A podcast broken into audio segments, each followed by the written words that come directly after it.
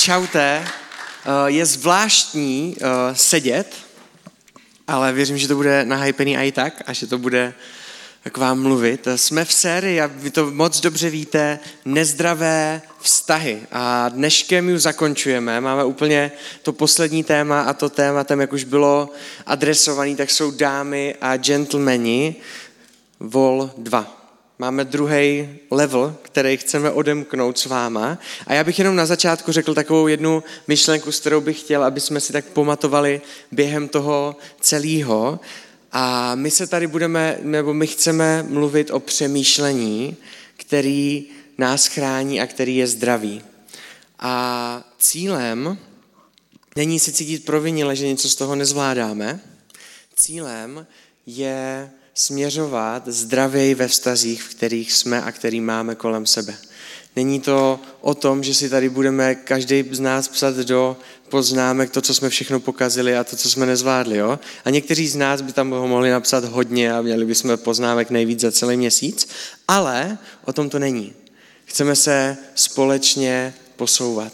Pán Ježíš se nerejpe v tom tolik, co jsme v životě podělali, ale chce nás vést do jeho přemýšlení a za ním. Daleko víc. To, co ještě chci říct na začátek, že nejdeme sem přinést a nechceme, to poslední, co sem chceme přinést, tak jsou nějaký pravidla a moudrý možná, pro někoho nemoudrý, ale pro nás moudrý myšlenky, eh, který bychom měli dodržovat. Protože to je strašně málo. Ale chceme sem přinést způsob přemýšlení, který věci mění. Je totiž rozdíl mezi moudrým jednáním a moudrými informacemi, které v životě mám nastrádaný. Člověk může mluvit moudře a můžeme mluvit tak, že na oko a na všechny ostatní působíme jako wow, tak ten má jako kdyby fakt dobrý myšlenky. Ale ve stejném momentě můžeme nemoudře jednat ve našem životě. Moudré myšlenky jsou strašně málo. A lidi, kteří milují moudré myšlenky, můžou nemoudře jednat. Proto chcem mluvit o přemýšlení.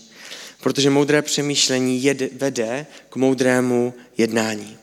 Tohle je to, co bychom chtěli předat. Přemýšlení, který nás vede k moudrému jednání ve vztazích. To první přemýšlení a ten první myšlenku, na kterou se chci s váma, na kterou se s váma chceme kouknout, tak je myšlenka můj partner zde není pro mě, ale já jsem zde pro něj. Tohle je věc už do vztahu, ale to přemýšlení můžete mít už před vztahem. Daleko dřív, než s někým jste. Ve vztahu je to super, a realita vztahu je to, že ten můj partner, který ho mám, je zde i pro mě. Ale moje přemýšlení bude dávat vždycky příchuť našemu vztahu. A když mám přemýšlení, které je zaměření víc na toho partnera, tak to bude vypadat jinak a ponese to jinou příchuť. Je to celoživotní navstavení na vztahy. A není to myšlenka, kterou vytahuji jenom v oblasti partnerských vztahů. Je to myšlenka, že ostatní jsou zde přede mnou. Je to myšlenka, kterou nenesu já, ale kterou nesl pán Ježíš. Pán Ježíš byl ten, který sloužil. Dobrý takovej, taková váha, která vás převáží trošičku, na které straně přemýšlení jste, je otázka, jestli se často ptám, co chci od vztahu. Když jsem před vztahem, tak co od toho chci? No, já bych chtěl kluka, protože bla, bla, bla, bla, bla, bla, bla. Já bych chtěl holku, protože když budu mít holku, tak se konečně budu mít komu postěžovat a bude tam tohle a tohle a tohle a tohle.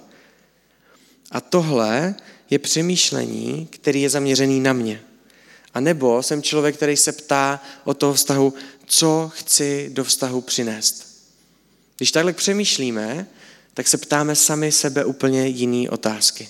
A ptáme se, jak jsem nastavený, jak jsem zraněný, jaký mám chování, jak, jaký věci jsou překážkou a co si chci vyřešit, než do vztahu půjdu. Není to informace, je to přemýšlení, který nás překlápí tady v tomhle. A to je to první přemýšlení, které bychom vám chtěli předat. A ta otázka je, jaký chci být pro svého partnera, pro svou partnerku. Tohle by mělo mít moje přemýšlení, ne naopak. Je to tak. Já myslím, že už jenom z úvodu jste pochytili, že to bude opět velmi výživné dneska. A můžu to potvrdit. Myslím, že minule jsme se hodně zasmáli, dneska se možná budeme smát trochu míň. My jsme se u chystání smáli hodně, ale pak jsme přemýšleli nad těma myšlenkama a smích nás taky přecházel a opouštěl pomalinku. A přesně jak, jak Čenza říkal v úvodu, moudré informace neznamenají to, že se moudře chovám.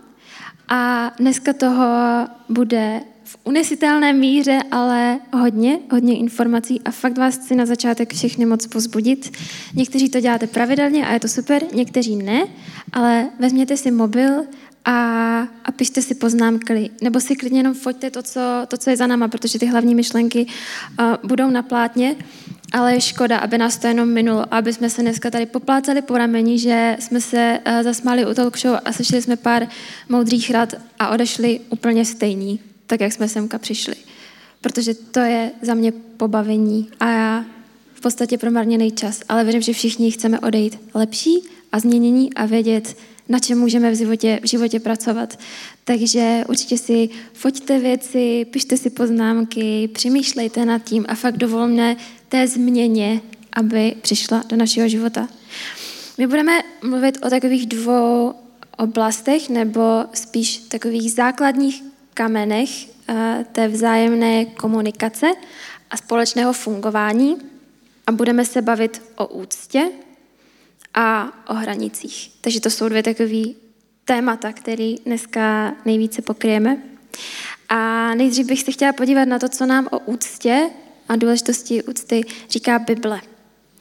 První verš je z Římanům a tam se píše, mějte se rádi jako bratři, překonávejte se ve vzájemné úctě. Můžeme se jenom na pár vteřin zamyslet nad tím, jak by svět vypadal a jak by to vypadalo třeba možná jenom v City Houseu, kdybychom se překonávali ve vzájemné úctě. Druhý je s Filipským a tam se píše, nemyslete jen na sebe a na vlastní blaho. Spíš přemýšlejte, jak prospět jiným. Ničím jiným neuděláte větší radost. Nebuďte laskaví a jednomyslní jenom z vypočítavosti. Nechtějte sklízet vděčnost a uznání, ale přejte je jiným. Úcta je extrémně důležitá v mezilidských stazích, eh, v té vzájemné komunikaci, ale chci mluvit o tom, jak se to reálně může projevit na našem vztahu s opačným pohlavím. A to první je, že úcta, díky úctě komunikujeme napřímo a nenecháváme prostor na domýšlení. Velká, velká věc. Díky úctě, to, že si vážím druhého člověka, ho chci ušetřit zklamání, zbytečného zmatku, chci šetřit jeho čas. Díky úctě já komunikuju jasně. Komunikuju jasně o tom, jaký je můj záměr. Jaký je můj záměr s tím, že si s tebou neustále píšu. Jaký je můj záměr v tom, že tě chci vzít ven. Protože potom dochází na velmi trapné situace, kdy někdo jde na kafe si pokecat o službě v City Houseu a druhý tam sedí vyšněřený, protože je na rande. A každý jde na úplně jinou schůzku a zjistíte to, až jste tam. Bylo už takových příběhů pár. A další skvělý příběh je, když eh, kluk vezme holku ven a bere ji ven třeba i často a ona si myslí, ty dobrý, toto vypadá nadějně. A pak zjistí, že se s ní baví, protože má zájem o její kamarádku. Zapomněl to zmínit? Stává se? Ne, nestává se, nemělo by se to stávat. Komunikuju jasně, já si vážím tebe, vážím si tebe jako druhého člověka, já si vážím tvýho času, vážím si tvých emocí a proto ti sděluju, jaký je můj záměr v tom společném čase. A musím vyzvihnout uh, i pozitivní zkušenost, ať nenadáváme jenom. Pozitivní zkušenost, kterou jsem měla s jedním gentlemanem, který mi napsal zprávu, já bych ji dala do výkladní skříně, prostě pro všechny kluky, aby, aby věděli, jak, jak hezky nenásilně někoho třeba pozvat ven.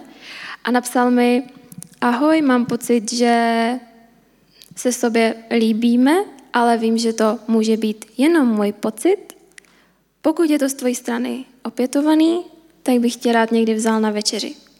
Jestli ne, tak mi to řekni, je to úplně v pohodě, já jsem si to jenom potřebovala v hlavě srovnat. A já jsem věděla, super, já vím proč, se mnou chce jít ven, jaký je jeho záměr a dal mi nádhernou příležitost být v pohodě s tím, říct i ne. A nemuset cítit nějaký tlak ve vzduchu nebo, nebo cokoliv. To je úctivá komunikace. Takhle komunikujeme s člověkem, kterýho si vážíme a když si vážíme jeho času. Důležitá věc, o které uh, se pobavíme, já ji teďka zmíním, ale Čenzo se k tomu potom taky ještě dostane, tak je téma rande. A pro mě osobně velký strašák a pro spoustu holek taky. A řekneme si, proč. A chci jenom říct, rande neznamená chození. To je super. Moc mi to pomohlo. A chození neznamená, že se bereme a budeme manželé. Dýcháme. Je to super. Co teda rande znamená? Rande znamená, jdeme se více poznat. Chceme se poznat. Sedíme tady s nějakým záměrem. Takže není třeba mít z toho stažený žaludek, není třeba si lhát a říkat si, chci tě pozvat na kafe, když reálně tu chcete pozvat na rande, ale zároveň je to něco speciálního. Ten čas, jak říkám, už má nějaký záměr, že se poznáváme, že přemýšlíme, jestli budeme směřovat ke vztahu, což znamená, že nejdeme na rande se třema lidma za měsíc. Protože je to trošku už jako exkluzivní. Neznamená to, že když tu s tebou sedím na rande, tak jsem se ti zavázala, že s tebou budu chodit, ale není to ani půjdu a budu zkoušet. Takže do rande s tím, s tím, s tím, s tím, s tím a v jednom měsíci vystřídáme prostě pět kluků nebo pět holek na rande. To už taky moc s tou úctou nesouvisí. Co bych tady v téhle oblasti jsem chtěla poradit holkám, je, že nemusíte jít na rande s každým, kdo vás pozve, ale je super být tomu otevřena a nebát se toho, pokud jenom víte, že toho člověka chcete více poznat, že možná tam vzplane nějaký zájem o něj, je to fajn, protože to nemusí vít. A na rande bychom měli jít s tím, že tohle nemusí. A je to tak v pohodě a obě strany s tím budou v pohodě a nic si nedluží. Tady se chci dostat k jedné věci a to, že věřím, že i kluci, ale častokrát holky to tak mají od svých tatínků, že jsme vyrostli v tom, ty nestěžuj si, máš prostě střechu nad hlavou a co si stěžuješ, dostala z na Vánoce tohle a, a co si stěžuješ, dítě, já tě prostě živím. A je to ta mentalita, že my tomu otci té vlastně velké mužské role v našem životě pořád něco dlužíme, protože on se o nás stará, on nám prostě kupuje věci, on nás zabezpečuje a přenášíme si to i sem. To je jeden, jeden z důvodů, proč holky se častokrát nechají obtěžovat třeba v baru a mají tam nějakou paralýzu a nedokážou říct, tyjo, toto je sexuální obtěžování, to se mi prostě nelíbí, protože on mi celý večer kupuje drinky. Tak mu to asi dlužím. Ten kluk ti koupí drink a oběd, ale on si nekupuje tebe tím obědem, to je jeho svobodné rozhodnutí, že on si rozhodl ti koupit oběd a ty si úplně stejně svobodná říct děkuji za dobrý oběd, ale tohle pravděpodobně nikam nesměřuje. 200 korun nestojí za to, aby jsme si hráli s něčím časem, s něčíma citama a odebírali tu jasnou komunikaci z toho. Já vím, že je to těžký a pro mě je to taky výzva někdy říct, ty jo, já to tady nevidím a je mi to blbý, když prostě si zaplatil tohle všechno, ale máme nějakou svoji hranici a nemůžeme se přes ní nutit jít dál. To, že jdeš na rande a necháš se pozvat na večeři, neznamená, že tomu klukovi teď něco dlužíš. Je v pohodě říct, nevidím to a odejít z toho. Takže to je strašně důležitá věc. Další, co bych chtěla říct holkám, je, neupínejte si na to, co si myslíte, že jsou náznaky. Protože vás to jenom zraní. A je to um, celkem jasná věc, že ženy mají trochu víc tendenci komunikovat v náznacích a dávat takový ty hinty a očekávají, že druhá strana to pochopí za prvé a za druhé očekávají, že druhá strana s nima komunikuje stejně. Takže pak druhá strana něco udělá, co jí přijde jako normální věc a holka si řekne, tak to, to, jak se podíval, zvedl obočí tady na levo o jeden centimetr, má zájem prostě, je to tam a už jdeme na Pinterest prostě vybírat svatební šaty pomalu. Takže uh, neupínejte se na to, co jsou co si myslíte, že jsou náznaky, protože pravděpodobně to vůbec nejsou náznaky ničeho. Naopak ani nečekejte, že druhá strana vždycky pochopí váš náznak, protože druhá strana přemýšlí úplně jinak. A, takže vás pozbuzuju, holky, komunikujte jasně a vyžadujte jasnou komunikaci i naspět. Je druhá strana v náznacích totiž vůbec nepřemýšlí pomale. Ne, že bych v nich přemýšlela jinak. Uh, kluci, jed, pár věcí ode mě a dám k tomu svůj špatný příklad, jo? abyste věděli, že jsem taky vinej a že vás chápu a jsem na naší, na naší straně. Špatné komunikace, o, o které mluvila Verča, to je komunikace na rovinu. A když jsem nad tím přemýšlel, tak věřím tomu, tak jak se znám, a věřím, že se většina z vás může se mnou stotožnit, tak my často si jako kdyby pišníme chlapi někdy tím, že říkáme, jako my komunikujeme fakta, to, co říkám, to poslouchej, jako kdyby takhle to bude v pohodě, jo. A pak přijde chození, rande, že požádání o to, jestli spolu nebudeme chodit a najednou prostě máme pět hodin náznaku. A najednou nejsme schopni říct ani jeden fakt, mimo to, že je pěkný počasí. Mně se to stalo takhle jednou eh, s mojí manželkou Lizy, s kterou jsem eh, už randil, ale ještě nechodil. A pak přišel onen den a víkend, kdy jsem jel za ní do Liberce a tam jsem si říkal, jest, tam prostě jako kdyby se vyslovím a zeptám se, jestli bychom teda spolu začali chodit. Tak jsme šli na procházku, byla zima, já jsem si to pamatoval, asi většinou ty věci pamatuju hůř jak moje žena. A pamatoval jsem si, že bylo tak minus 10. Jo? Bylo minus 25 a já jsem s Lizy chodil pět hodin po Liberci, protože jsem se prostě nedokázal vymáčknout. Zvládl jsem to na konci, takže mě zabralo, ta jedna věta mě zabrala pět hodin, budoval jsem si tam tu atmosféru. A natolik dobře jsem ji budoval, že mě Lizy řekla, že ano. Buď to bylo tím, že už byla zmrzlá a chtěla jít do kavárny, a nebo to bylo tím, že jsem fakt tu atmosféru dobře zbudoval, což si myslím, že je pěkná blbost.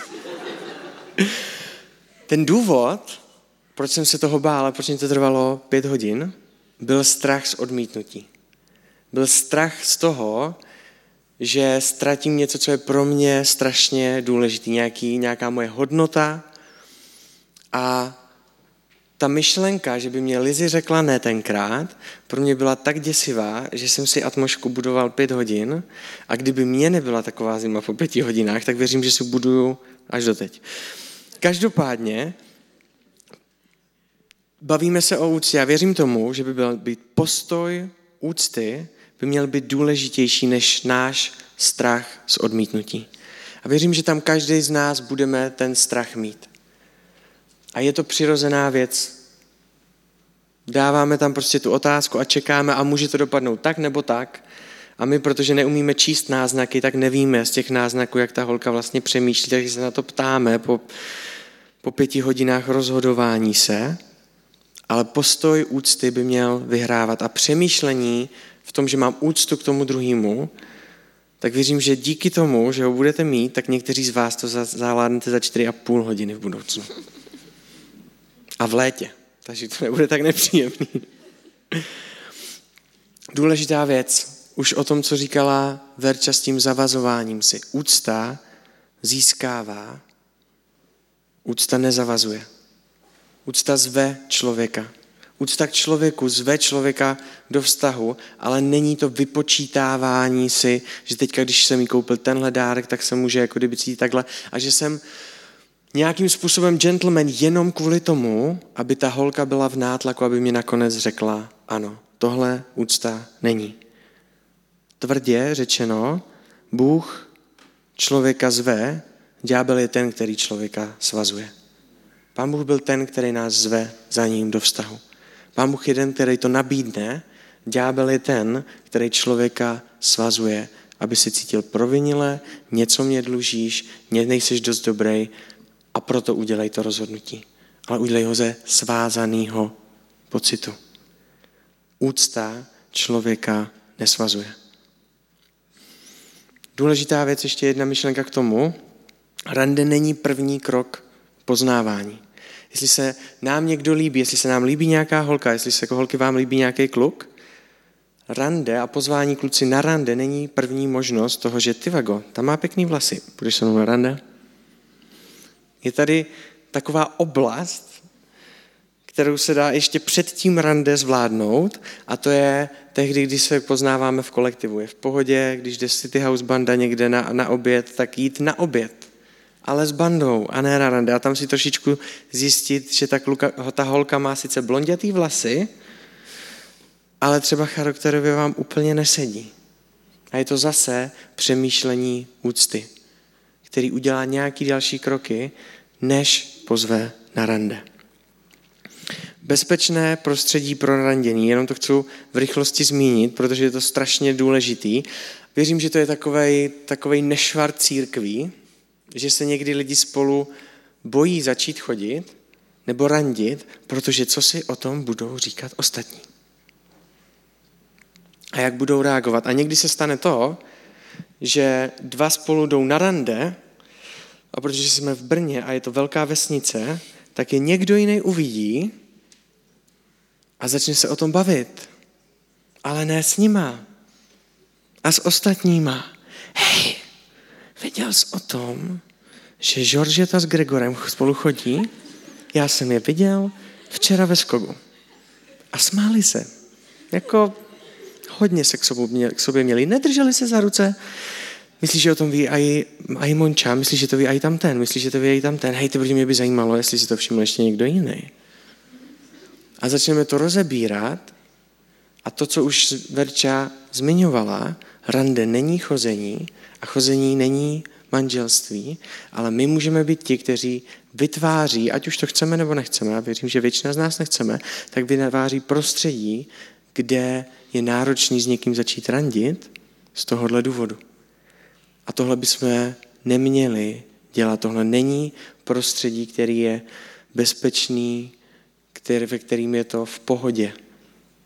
Je v pohodě spolu randit, je v pohodě spolu chodit a není v pohodě, když to lidi přehnaně řeší a už vůbec ne s tím párem. Jednoduchý, jednoduchá věc, ti dva, kteří spolu začínají chodit, ty dva, kteří spolu začínají randit, jsou ti, kteří to dávají vědět ostatním lidem. Ne vy, ne já. A pokud mám potřebu to řešit s někým, tak jdu za ním a za někým jiným.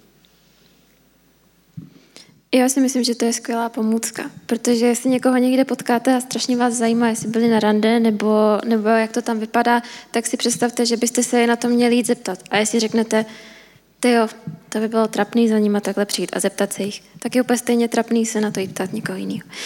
Takže... Um, Amen. to je taková pomůcka pro to, kdy to třeba řešit a kdy ne. A zásadně jenom s tím párem a pokud je vám trapný to řešit s nima, tak byste to neměli řešit vůbec s nikým. Chceme, aby lidi fakt v City Houseu měli um, svůj prostor, poznávat se a randit a chodit spolu. A tenhle prostor lidem nechceme narušovat. A nechceme ho narušovat ani pomluvama, aby, ani tím, že to budeme přehnaně řešit a probírat, hlavně se všema, jenom ne s nima ale hlavně to nechceme narušovat ani dohazováním. Dohazování. To je kapitola sama o sobě, ale nebudeme si o ní zasekávat moc dlouho, jenom bych vám chtěla říct, eh, nikdo z nás, co tu sedí, nejsme Bůh, nejsme Amor, my nevidíme do lidské mysli, často nevidíme pořádně ani do té svojí, natož do někoho jiného, aby jsme přesně rozpoznali, kdo je tady ten dokonalý meč, které se k sobě chodí a udělali svoji misi z toho, že my ty lidi prostě dáme dohromady. Nikdo z nás na tohle nemá právo a není to místo nikoho z nás, i když ty dva lidi známe úplně nejlíp na světě. můžeme ty lidi vždycky seznámit, můžeme jim pomoct, aby se seznámili a pobavit se s nima o tom, ale nikoho prosím netlačme do vztahu, kterým bychom si vysnili v hlavě o těch dvou. A nám se zdá ideální. Protože opět postoj úcty, my si tu zahráváme s pocity lidí. Vzácných lidí pro Boha a není to nic na naše pobavení a na náš odhad nějaký chabej. Takže ano, pomáhejte lidem, klidně se seznamovat, dejte jim k tomu feedback a tak podobně, ale nikoho netlačte do vztahu a nevytvářejte na sílu prostě situace pro to, aby to mohlo vzniknout. Další důležitá věc, to, že lidi spolu randí, jak jsme říkali, neznamená nutně, že spolu chodí a někdy spolu nechodí a nevíde to a řeknou si, ty jo, tohle asi není pro nás. Co je důležité, když vy jste v té pozici člověka, kterýmu to nevyšlo, je potřeba nenechat to vyšumět, nějaký ghosting a, a tak podobně, nenechat to jenom někde stát, ale fakt se pobavit a uzavřít to. Opravdu to uzavřít a nepomlouvat se. To, co není uzavřený, to v nás častokrát začne tak nějak hnít a vede nás to do pomluv.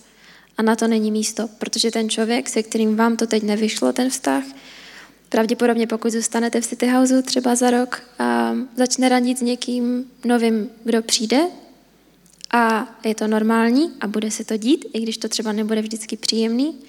Pokud jste to uzavřeli, tak nemáte potřebu chodit a pomlouvat toho člověka.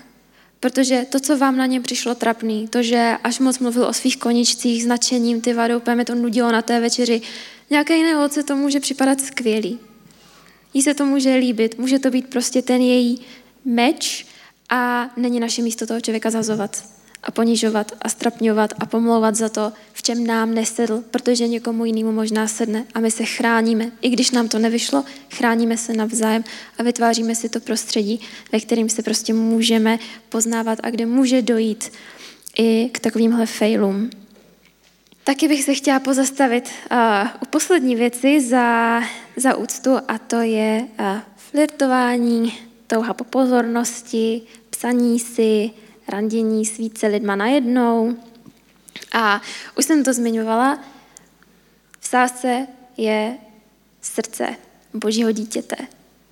Emoce, psychické rozpoložení božího dítěte. Nikdo z nás nemá právo s těmahle věcma si zahrávat. Nikdo z nás nemá právo druhého člověka brát jako nástroj k uspokojení nějaké potřeby, kterou momentálně teďka máme a já sama ve svých uh, teenage letech jsem s tímto byla konfrontovaná, protože častokrát jsem si třeba psala s nějakým klukem a neměla jsem zájem jít do nějakého vztahu, ale bylo fajn, že vám někdo napíše dobrý ráno, jsi hezká. Tak si řeknete, yes, super. A tak jsem si třeba s těma lidma psala, nebo jsem šla na kafe a nic jsem tam neviděla, ale prostě pozornost nám dělá dobře. Nemusíme si na nic hrát, nám všem, ta, ta dobrá pozornost nám prostě dělá dobře, hladí to naše ego, a nebo když jsme zlomení, to, že někdo s náma flirtuje, nebo my flirtujeme s někým, může se tvářit jako uzdravení a tak podobně, ale, ale není to tak. A já jsem si tehdy četla jeden příběh, který psal mladý kluk a říkal tam, že šel vyzvednout jednu holku, se kterou chtěl jít na rande. Její táta byl pastor a což dělá tuhle story ještě větším bizárem, než je, a měl doma sbírku mačet. A tak zazvonil na zvonek a on mu otevřel s tou mačetovou v ruce. A zeptal se, jaký je tvůj záměr s mojí dcerou. A podobný příběh nám vyprávěl i Alan minulý týden. A on tam stál a kromě toho, že si samozřejmě málem srknul do gatí v ten moment, tak si řekl, ty jo, takhle ale jí chrání i Bůh. Ne vždycky nad tím člověkem bude doslova stát otec s mačetou v ruce a ptát se, jaký je tvůj záměr s mojí dcerou, jaký je tvůj záměr s mým synem. Ale stojí tam Bůh otec. Vždycky. Mě tohle tehdy hrozně konfrontovalo, protože jsem viděla ty kluky, na kterých jsem se rozptýlila, který byly jenom právě na pohlazení mýho ega nebo dodání sebevědomí. A viděla jsem, jak nad nima stojí jejich táta, Bůh. A ptá se mě, jaký je tvůj záměr s mým synem. A to jsem si taky málem cirkla do gatí v ten moment a říkám si, toto vůbec nebylo moje místo. Bože, s tvým dítětem si takhle pohrávat. A člověk to nikdy nedělá vědomně, nebo většinou to nedělá vědomně. To je další věc. Já věřím tomu, že častokrát uh, vůbec nevíme, že to děláme a nikdo z vás si neřekl dneska ráno, ty jo, dobrý den na to, abych si šel pohrát s nějakou holkou. Dobrý den na to, aby jsem se šla rozptýlit na nějakým klukovi, se kterým reálně ani být nechci.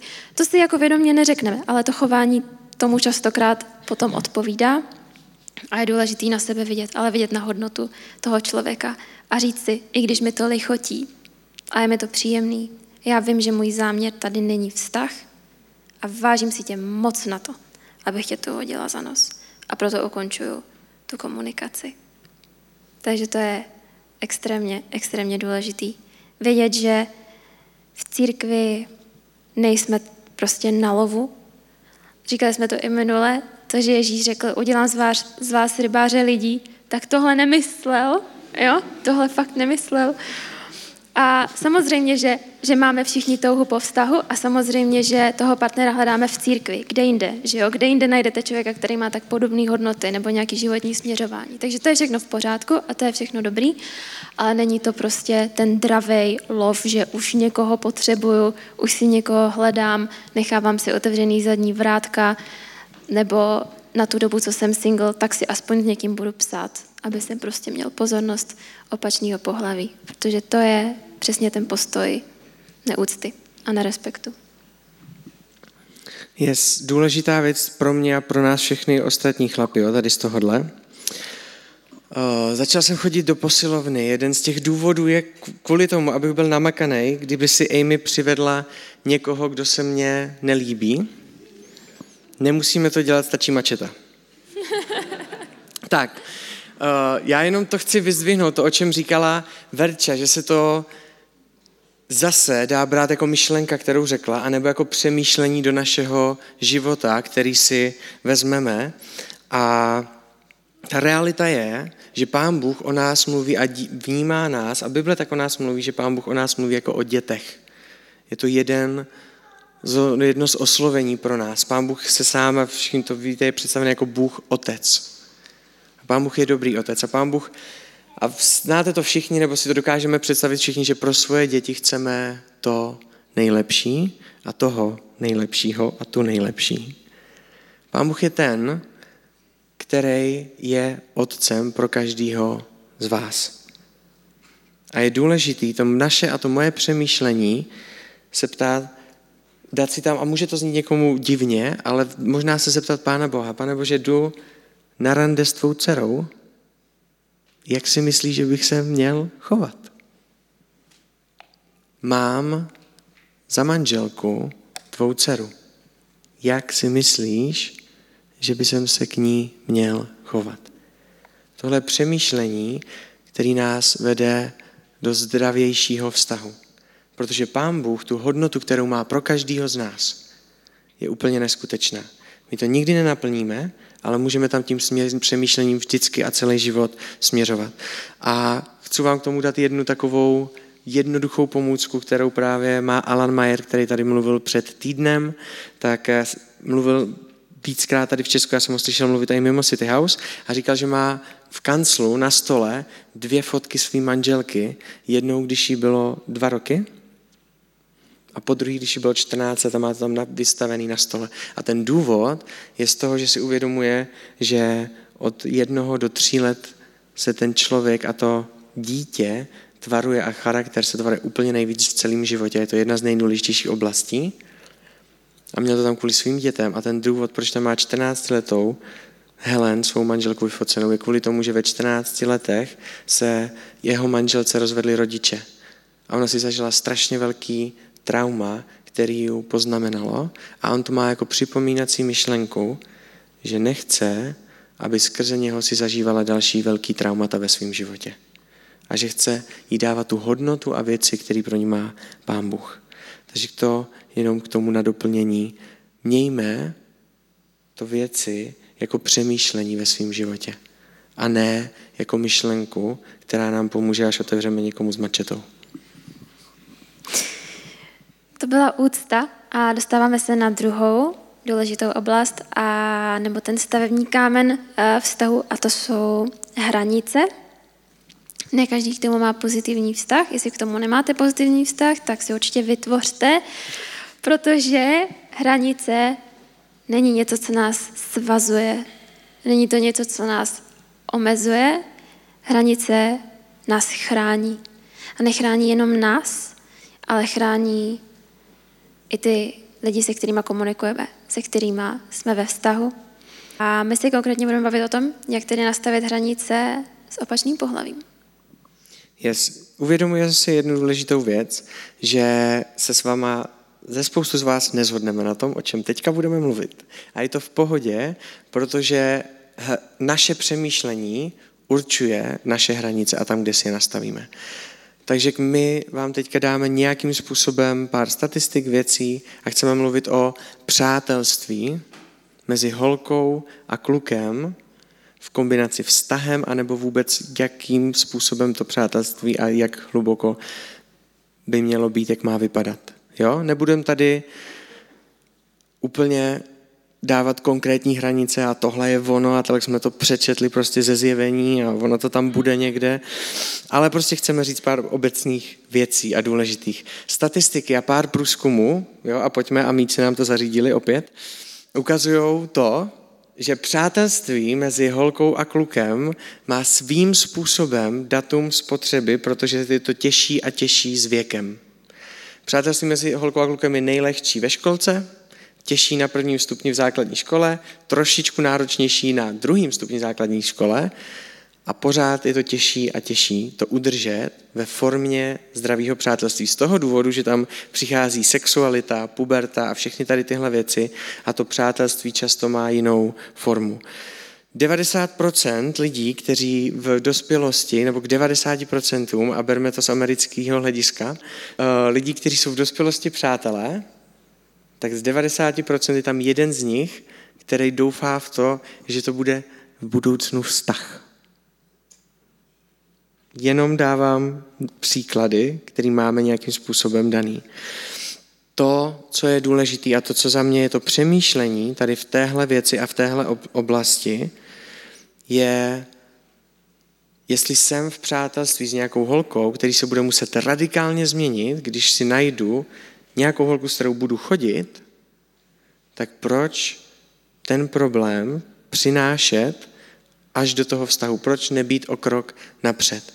A jsou různé oblasti a to přemýšlení je, že buď si začnu ty věci, které nejsou možná úplně nejšikovnější, když budu mít manželku nebo když budu mít partnerku nějakou, tak je začnu měnit až tehdy, kdy to začne vadit tomu druhému.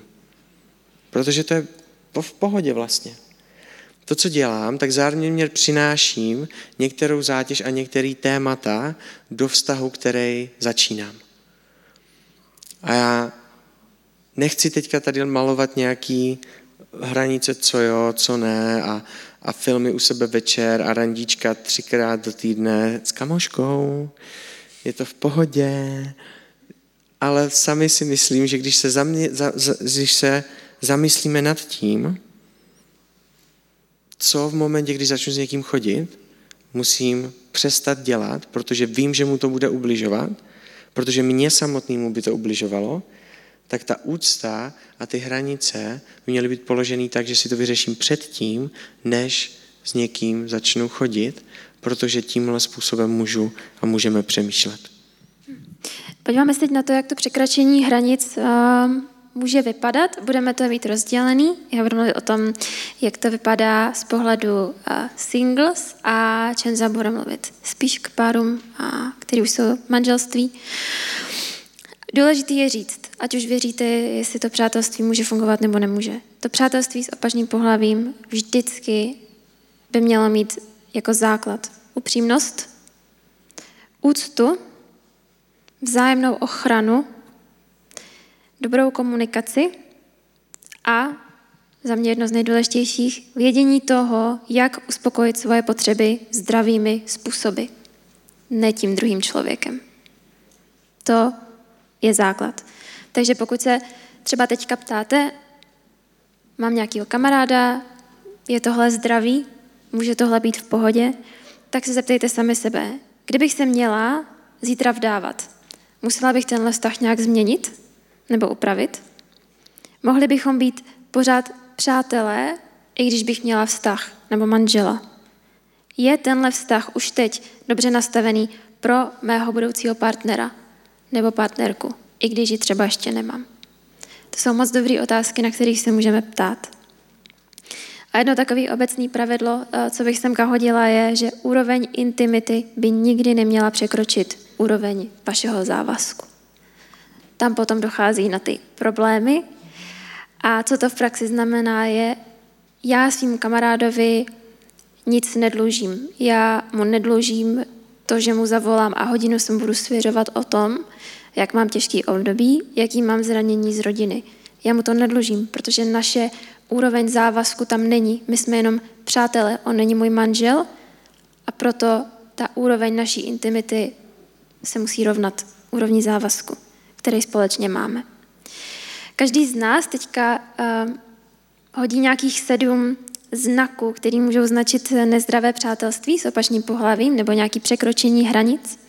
A není to něco, co jsme si vycucali z prstu, ale dělali jsme si research a tyto body, byť jsme si je upravili a šmrncli něčím svým nebo svýma zkušenostma, jsou z Moral Revolution.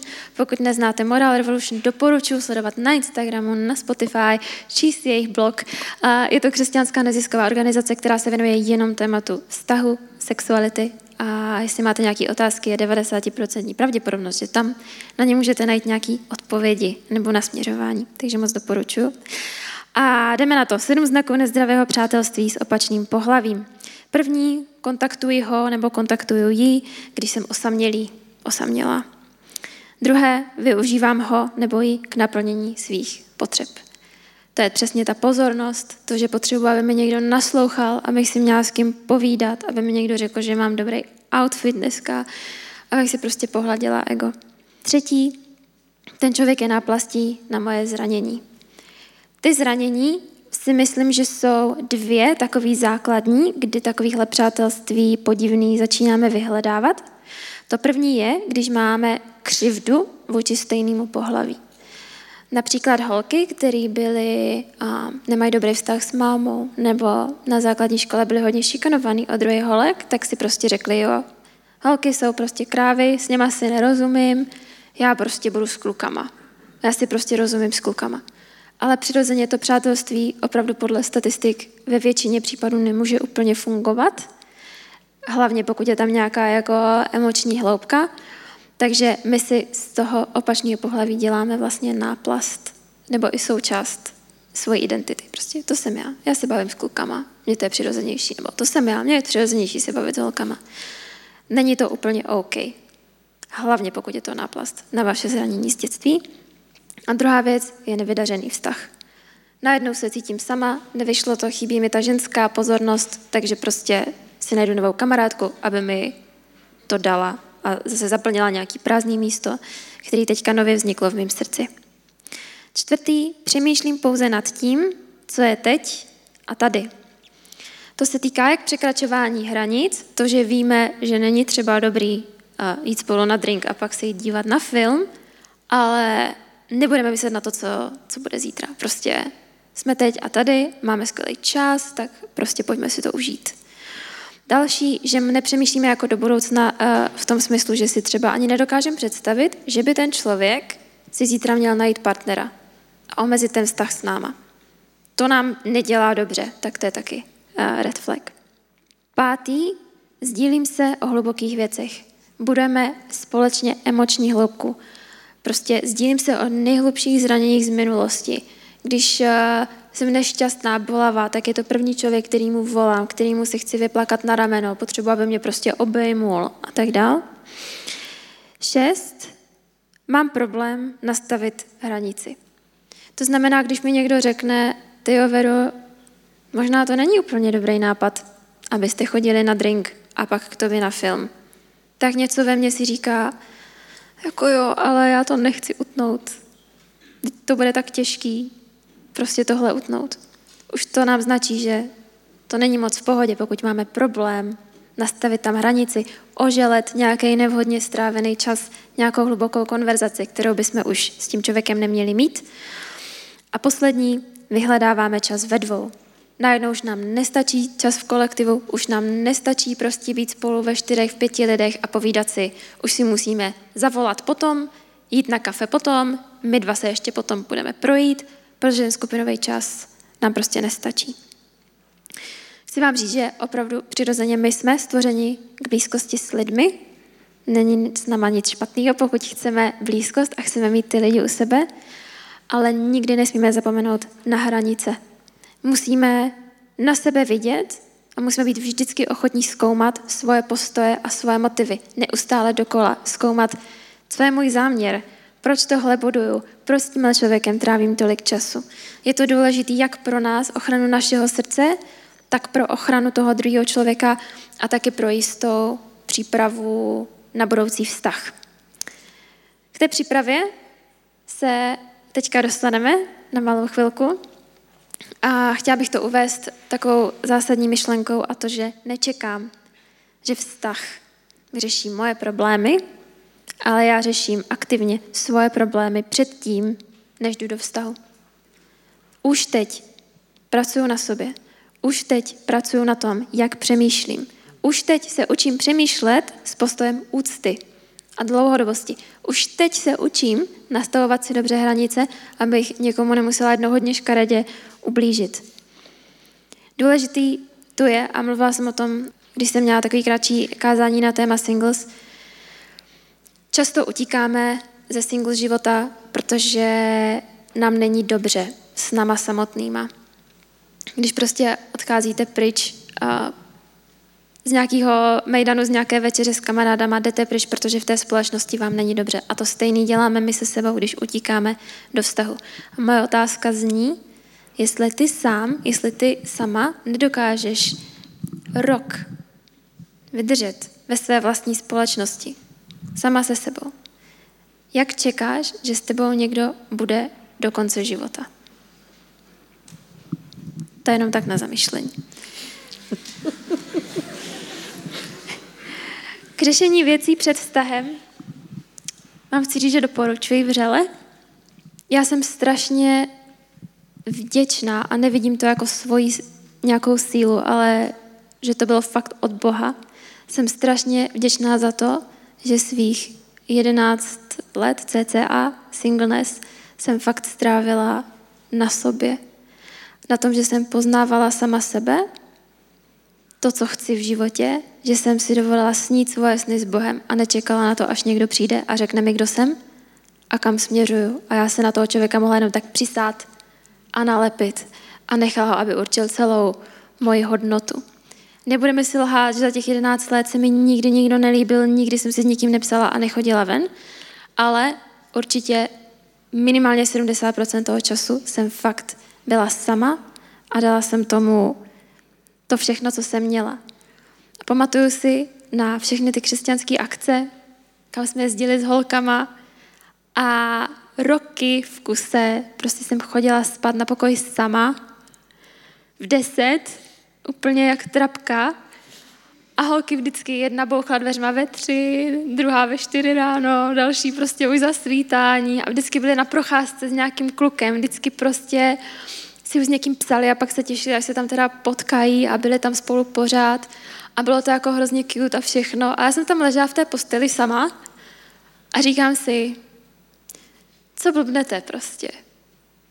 Co děláte? Jsme tady na úžasné akci. Máme jeden skvělý seminář za druhým.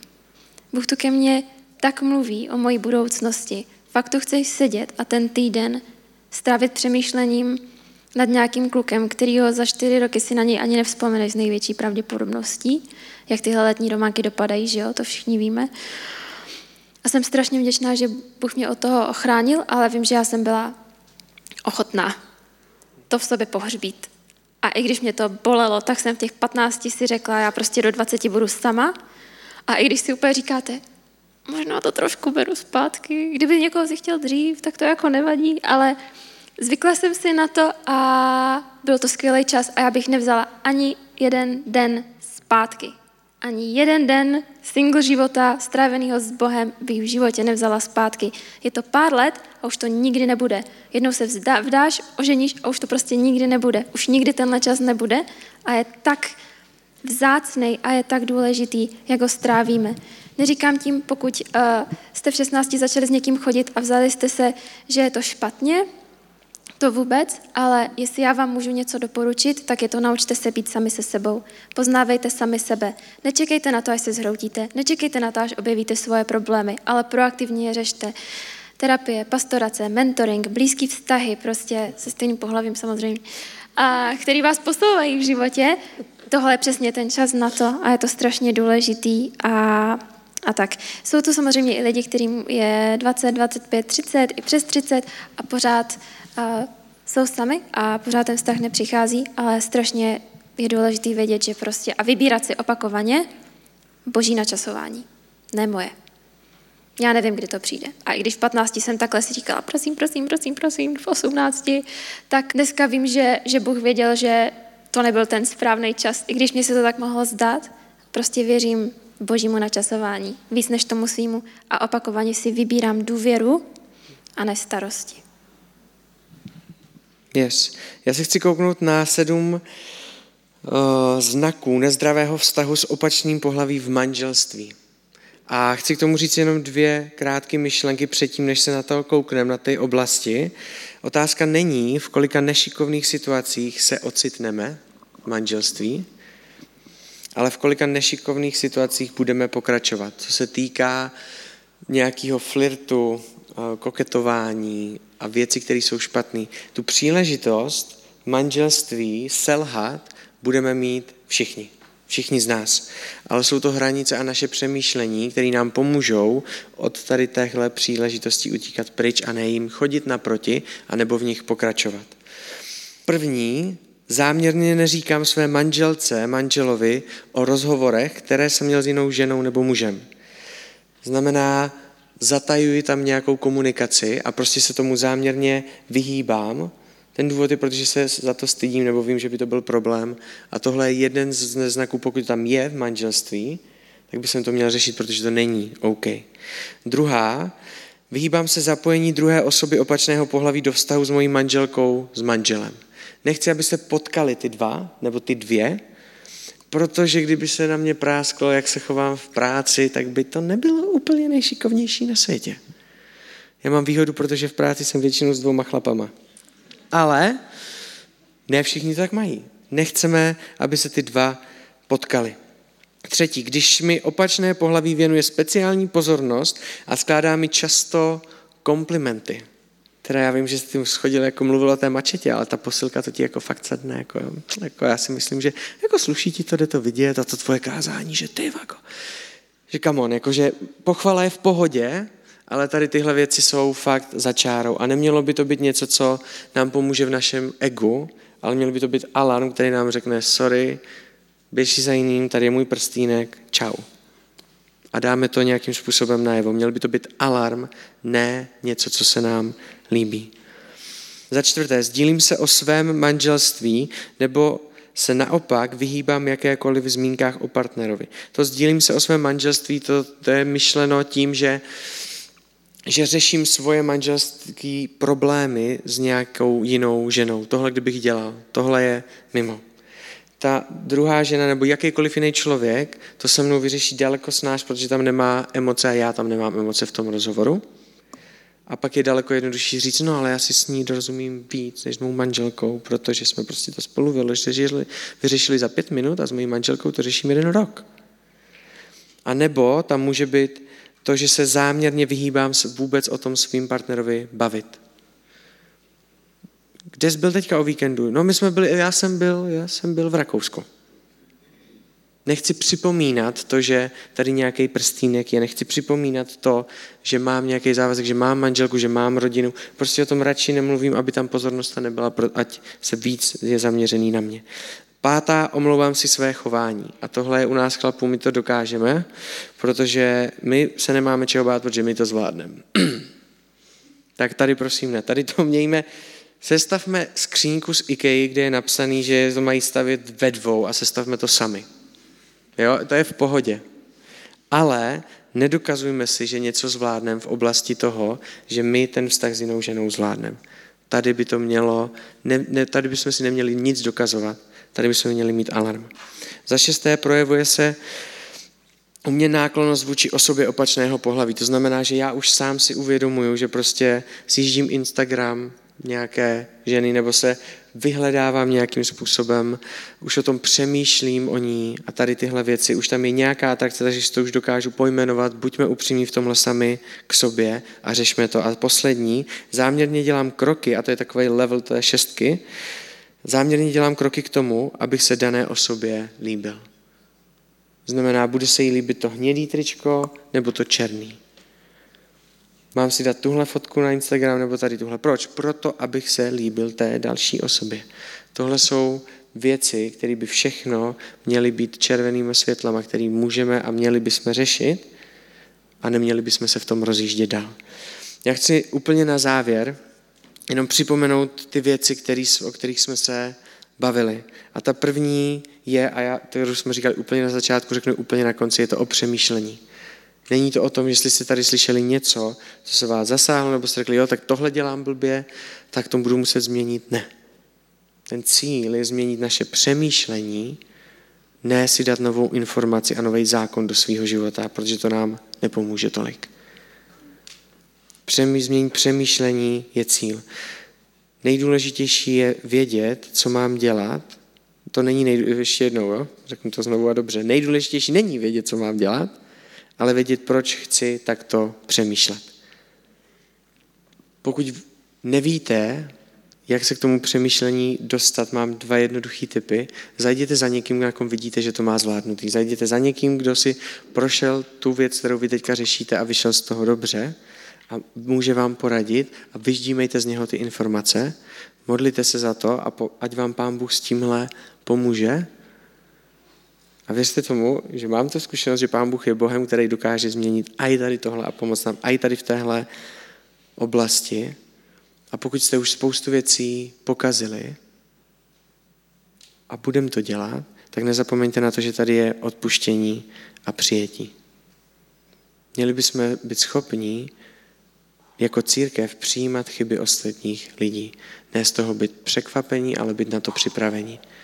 Aby tady ti, kteří jim to dokážou odpustit a dokážou je přijmout. Když tohle budete mít ve vztahu, když tohle budete mít v manželství, tak zvládnete spoustu věcí ne přejít, ale překonat. Je určitě důležité vědět, že tyhle věci jsou nějaký ideál, ale nesmíme zapomínat, že častokrát ta naše největší přirozenost jde přímo proti tomu. A je to v pohodě. Je to v pohodě s tím bojovat. Důležitý je vidět na sebe, být ochotný si přiznat, můj postoj tady není čistý a pustit jiný lidi do svého života. Mentora, pastora, kohokoliv, kdo je přesně v tom dál, kdo na vás vidí a řekne vám, jo, tohle není v pohodě a s tím teďka potřebujeme něco dělat. Ten cíl není dokonalost. Církev je místo, kde neusilujeme o dokonalost a o nějaký slepý následování pravidel, kterých jsme tady promítli na obrazovce. Církev je místo, kde usilujeme o změnu v našem přemýšlení, kde usilujeme o naši zranitelnost a nesobeckost, kde si nastavujeme hranice, které nás chrání a jednáme se všema lidma v úctě. My bychom se nakonec úplně za vás chtěli pomodlit protože modlitba v našem životě a v mém životě konkrétně změnila strašně moc věcí. A není to o modlitbě. Modlitba není to, co to mění. Ale je to Pán Bůh, ke kterému se modlím, který to mění. Který modlí mi, mění mi přemýšlení a dokáže udělat zázraky ve věcech a v oblastech, které já si nevím rady a rok se s tím trápím, tři roky se s tím trápím, tak Pán Bůh to dokáže změnit během jedné modlitby anebo mě dokáže provést rokem, kdy se snažím měnit moje přemýšlení, který do té doby ubližovalo mé partnerce. A Pán Bůh mě to dokáže provést. Pane Ježíši, já tě chci prosit za všechny muže tady v tomhle sálu. Chci tě prosit za to, aby si nám pomáhal být upřímní sami k sobě, aby jsme neměli potřebu si dokazovat, že jsme nějací, aby naše hodnota, Pane Ježíši, nestála na tom našem výkonu, na tom, co dokážeme. Chci prosit za to, aby jsme naši hodnotu měli v tobě, aby si nám tohle připomínal a tam nás vedl. Chci prosit za to, aby si nám dával přemýšlení úcty daleko víc než strach z odmítnutí do našeho života. Chci ti prosit za to, aby jsme vnímali ženy, naše budoucí partnerky, naše budoucí manželky, s kterými budeme chtít a chceme se stárnout. Chci prosit za to, aby jsme je vnímali jako tvoje děti. Chci prosit za to, aby jsme byli muži, který je chrání a ne kteří je zraňují. Chci prosit za to, aby jsme byli chlapama, který mají nastavený moudrý hranice. Chci prosit za to, aby jsme se záměrně vyhýbali oblastem selhání a situacím, kde můžeme selhat. Aby jsme si nehráli na hrdiny, ale aby jsme byli hrdinama pro své manželky. Amen. Pane Ježíši, já ti děkuji za, za všechny ženy, které dneska tady sedí, nebo který tohle poslouchají online a tak ti dáváme svoje srdce. Prosím tě, uč nás, jak ho správně chránit. Uč nás, jak chránit i srdce toho druhého, jak opravdu přistupovat a k mužům i k jiným ženám v úctě jako ke tvým dětem. Pomáhej nám nastavovat si zdraví hranice, které nás opravdu budou ochraňovat, budou ochraňovat i ty druhý.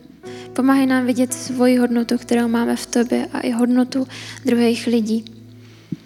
A možná tak, jak se teď modlíme, tak nám padají do hlavy přesně ty oblasti, na kterých potřebujeme pracovat, kde si potřebujeme říct o pomoc. Možná vidíme lidi, kterým ještě dlužíme omluvu za naše neúctivé chování, za špatně nastavené hranice. A děkuji ti za to, že tohle ty přinášíš Duchu Svatý. Že tam, kde selžeme, tam není odsouzení. Tam není běž do kouta a, a přemýšlej nad tím, co jsi udělal. Přemýšlej nad tím v tom oblaku viny. Ale ty, náš, ty nás vedeš do pokání, do té změny v přemýšlení.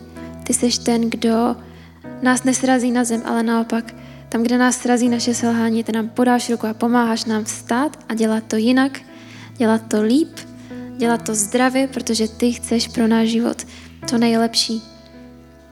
Ten nejlepší vztah, který můžeme mít, tu nejlepší hodnotu, kterou můžeme mít, ten nejlepší plán pro naši budoucnost.